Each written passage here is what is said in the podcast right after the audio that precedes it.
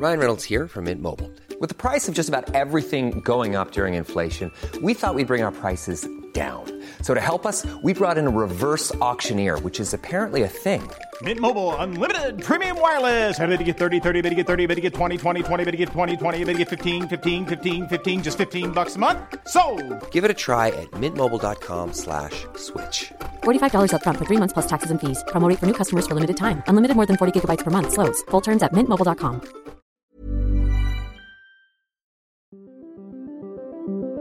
Qu'est-ce que j'ai dit à, Elon Musk? Vous voulez venir en Europe? On va avoir des règles et les voilà. Il faut que nous ayons un cloud souverain. La tactique TikTok, opacité, addiction et ombre chinoise. Est-ce qu'on est en train de vivre une révolution? Moi, ce que je dis, c'est que la révolution a déjà eu. L'IA est déjà là, elle est déjà omniprésente absolument partout, et le monde ne s'est pas effondré. Signaux faibles, le podcast de siècle digital qui décode l'actualité du numérique.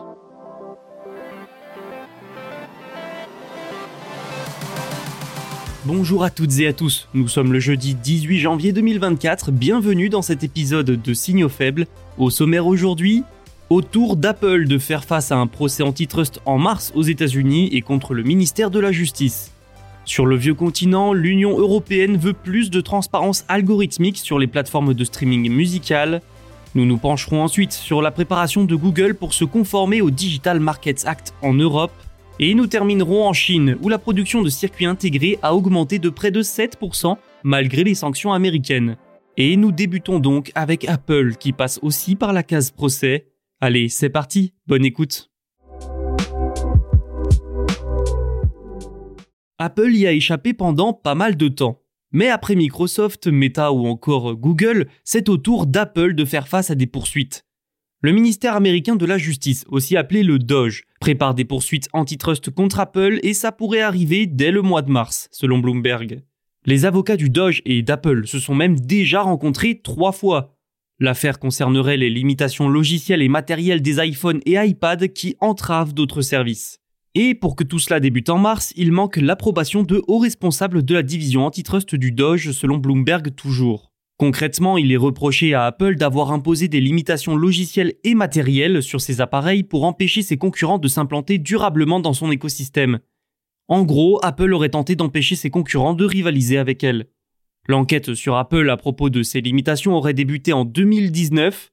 Alors vous me demanderez peut-être, mais pourquoi ça ne sort que maintenant?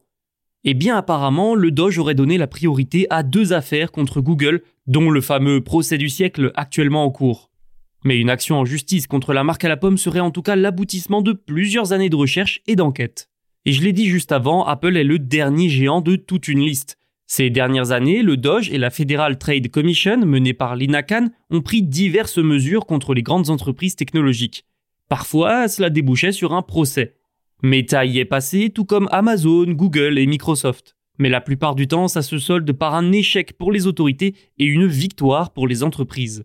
Cette nouvelle affaire contre Apple est donc aussi le symbole de l'offensive des autorités américaines contre les grands de la tech sous l'administration Biden. Pour le Doge, le défi est encore une fois de taille puisqu'il s'attaque encore à l'une des sociétés les plus valorisées du monde.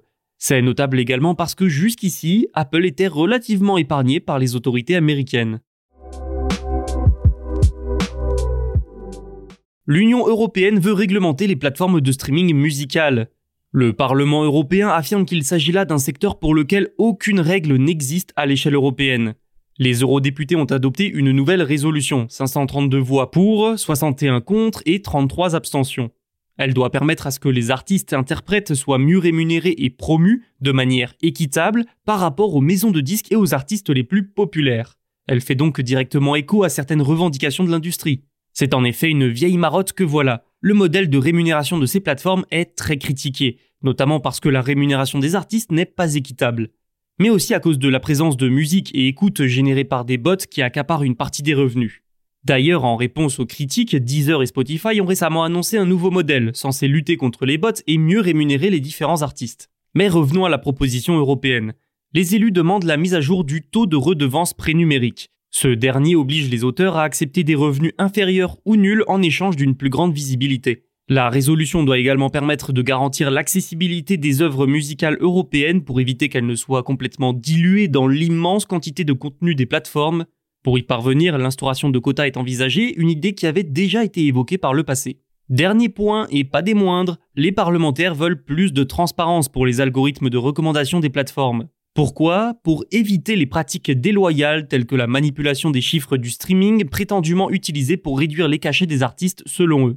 À ce sujet, les services de streaming seront fortement invités à indiquer si l'IA a été utilisée pour créer des musiques. Alors bon, nous sommes encore loin d'une loi officielle, mais si ce projet venait à se concrétiser, entre ça et les changements de modèle déjà en cours, ça va faire pas mal d'investissements importants à supporter pour les plateformes.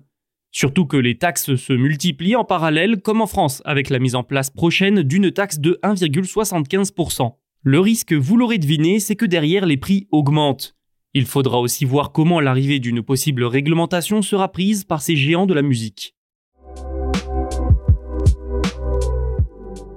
Google prépare sa mise en conformité avec le DMA, le Digital Markets Act.